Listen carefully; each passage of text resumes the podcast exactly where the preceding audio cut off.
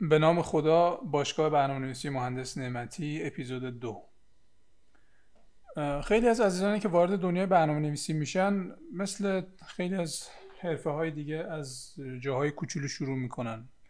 مثلا کسی که می‌خواد ورد یاد بگیره میاد و یه فایل کوچولو می‌نویسه یه سربرگ کوچولو طراحی می‌کنه. یا کسی که می‌خواد مثلا فتوشاپ یاد بگیره یه عکس کوچولو رو میاد و یه تیکش رو می‌بره. عملا ما به اینا میگیم hello world examples دیگه در واقع مثال هایی که عملا سلام دنیا محسوب میشن منتها ما توی این باشگاه اینطوری پیش نمیریم. ما توی این باشگاه کاملا صنعتی پیش میریم. اگر بخوایم قیاس کنیم با آموزش شنا مثل اینه که به جای اینکه ببریم فرد رو توی قسمت کم عمق و بهش یاد بدیم مثلا اول بندازیمش تو 4 متری منتها حواسمون بهش باشه. که غرق نشه توی قسمت عمیق شنا رو بهش یاد یاد بدیم. اینجا هم ما عملا practical میریم جلو یعنی 100 درصد عملیاتی میریم جلو. هیچ چیزی این وسط بازی بازی نداریم. یه نکته که برنامه نویسا باش استارت می‌زنن اینه که یه پروژه جداگونه ایجاد می‌کنن یه پروژه ایزوله و بعد اون پروژه رو F5 می‌زنن run می‌کنن. حالا اگر محیط برنامه‌نویسیشون هر چیزی که هست با اون محیط execute می‌کنن و توی drive D شونه C شونه یه folder ایجاد می‌کنن به اسم project بعد داخلش احتمالا یه folder ایجاد می‌کنن به اسم personal university نمی‌دونم فلان. و اصطلاحا file system management ندارن. بعد در ادامه مسیر این پروژه رو که پیش میرن حالا می‌خوان مثال دوم رو حل کنن یه پروژه دیگه از اول می‌سازن یا اگر همین پروژه رو می‌خوان پیش برن state ش رو عوض می‌کنن طوری که بازگشت به عقب براشون سخت میشه. می‌خوان مثال قبلی خودش رو ببینه نمی‌تونه ببینه. یه جا خرابکاری می‌کنه مجبور میشه از اول همه چی رو از اول ایجاد کنه و به محض اینکه پروژه پیچیده تر میشه کم میاره دوستش می‌خواد بیاد کمکش و دوستش هم از environment setup این بنده خدا چیزی نمی‌دونه. از project management از file system architecture ش یا معماری folder اش و فایلاش چیزی نمی‌دونه. و در کل این یه روندیه که ما می‌بینیم به عنوان شروع. ما این روند رو نمی‌خوایم دنبال کنیم. این هرچی که هست آنتی پترنه الگوی مناسبی نیست. پارادایم مناسبی برای دنبال کردن نیست. واسه همین ما کاری که انجام میدیم اینه که از همون اول میریم سراغ VCS و ویژوال در ببخشید ورژن کنترل سیستم رو بهتون معرفی می‌کنیم. قبل از اینکه من ورژن کنترل سیستم رو معرفی کنم اجازه بدید آنکی دروید رو بهتون معرفی کنم و راجب اون یه مقدار صحبت کنم. دنیای برنامه نویسی مثل دنیای پزشکی مثل دنیای تاریخ پر از واژه است. مثل فیزیک و هوافضا و مهندسی مکانیک و اینا نیست که عمدتا فرمول باشه ریاضیات باشه. ما اینجا خیلی وقتا یه سری چیزای ساده رو پیش می‌بریم. فقط باید نالج بالایی داشته باشیم دانش بالا و حجیمی رو داشته باشیم که بتونیم تصمیم بگیریم به درستی. مثل دنیای پزشکی و تاریخ. بنابراین حفظ کردن اینجا یک عامل بسیار کلیدیه. اگه شما مهندس نرم افزاری رو سراغ دارید که واجه های تخصصی کمی رو بلده اما بسیار توامنده به من نشون بدید چون این چیزی رو من فکر نمی کنم بتونیم پیدا کنیم. مهندس نرم افزاری که قوی است. برنامه نویسی که توانمنده است واژگان بسیار زیادی رو در حوزه تخصصی خودش بلده. واژگان به سه تا یا چهار تا دستبندی تقسیم میشن. یه دونه واژه های معمولی هن که ما توی ادبیات همینطوری باشون برخورد می‌کنیم. بهش میگیم کلمه. پیچیدش هم نمی کنیم. همون چیزی مثل آب مثل مانیتور مثل میز مثل دستبند. اینا میشن واژه های معمولی کلمات ما. یه دونه بحث اتیمولوژیه که ما بفهمیم این کلمات از چه ریشه هایی تشکیل شدن. مثلا آب گرم کن علا رقم این که یک کلمه است اما از آب گرم و فعل کردن تشکیل شده. و بنابراین آب گرم کن رو ما اگر بخوایم درک اتیمولوژیک یا درک ریشه شناخت ازش داشته باشیم متوجه میشیم که چیزی است که احتمالا آب رو گرم می‌کنه و دمای آب رو افزایش میده. این باعث میشه که بدون اینکه نیاز به تعریف داشته باشیم واژه رو بشناسیم کلمه رو بشناسیم. نوع دیگه از واژگان هست که ما بهش میگیم اختصار یا اکرونیم. اکرونیم واژگانی هستند که از حرف اول چند کلمه تشکیل میشن.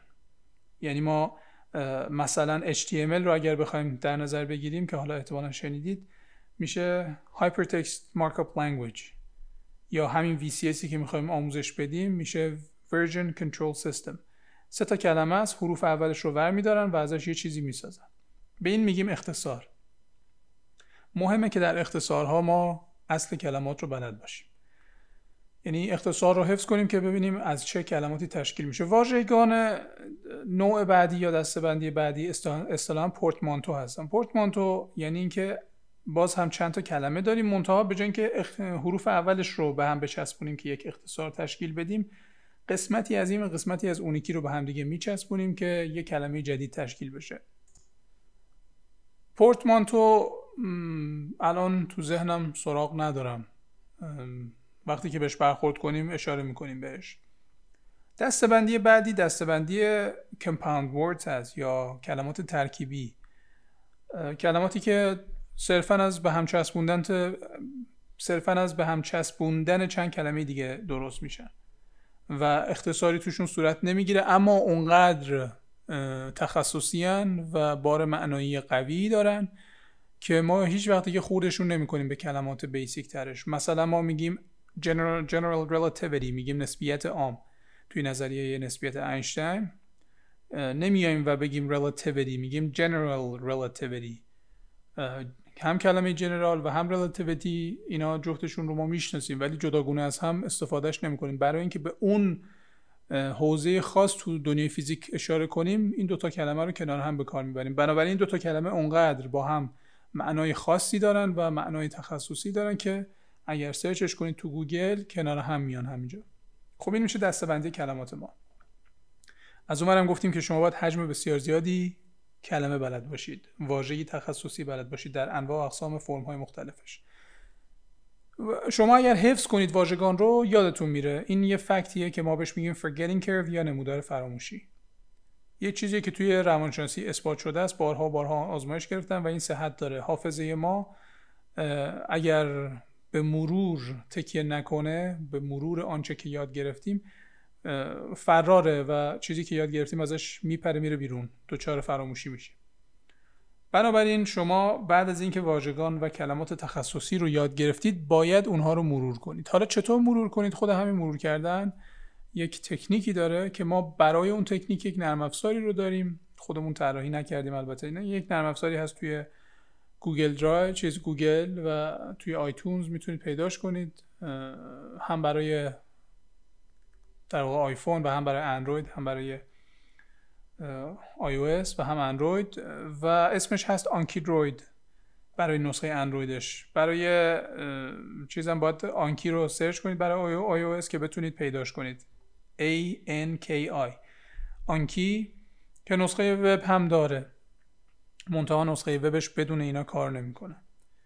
کاری که این نرم افزار انجام میده مدیریت حفظیات ماست. میاد به ما این اجازه رو میده که آنچه که حفظ کردیم رو در فواصل زمانی مشخصی مرور کنیم. اون فواصل زمانی رو خودمون تعیین می‌کنیم و بسیارم کار آمده. بنابراین به عنوان اولین ابزار اعضای باشگاه لازمه که از نرم افزار آنکی استفاده کنن و این رو روزمره به کار بگیرن. کلماتی که ما عنوان می‌کنیم چیزهایی که بلد نیستن رو و باش برخورد می‌کنن رو برن جستجو کنن یاد بگیرن توی اون وارد کنن و حفظ کنن و بعد از حفظ مرور کنن که بره توی حافظه بلند مدتشون. اوکی. حالا VCS مخفف Version Control System هستش. سیستم خب سیستم کنترل کنترل version یعنی نسخه. سیستم کنترل نسخه. ببینید وقتی شما می‌خواید به عنوان برنامه نویس توی یک شرکت کار کنید به احتمال زیاد تنها آدم اون شرکت نیستید. احتمالا دو تا برنامه نویس اونجا دارن کار می‌کنن. این دو تا برنامه نویس نمیان و روی سه تا پروژه مختلف کار کنن. گاهی اوقات روی یک پروژه با هم باید کار کنن. حالا چطور شما روی یک پروژه با هم کار می‌کنید؟ این صورت مسئله رو بهش فکر کنید. چطور روی یک فایل Word با هم کار کنیم؟ چطور روی یه عکس فتوشاپ با هم کار کنیم؟ یه راه حلش اینه که من بیام عکس فتوشاپ رو بگیرم یه تیکش رو تغییر بدم. شما منتظر باشید من save کنم یه دونه USB بزنم.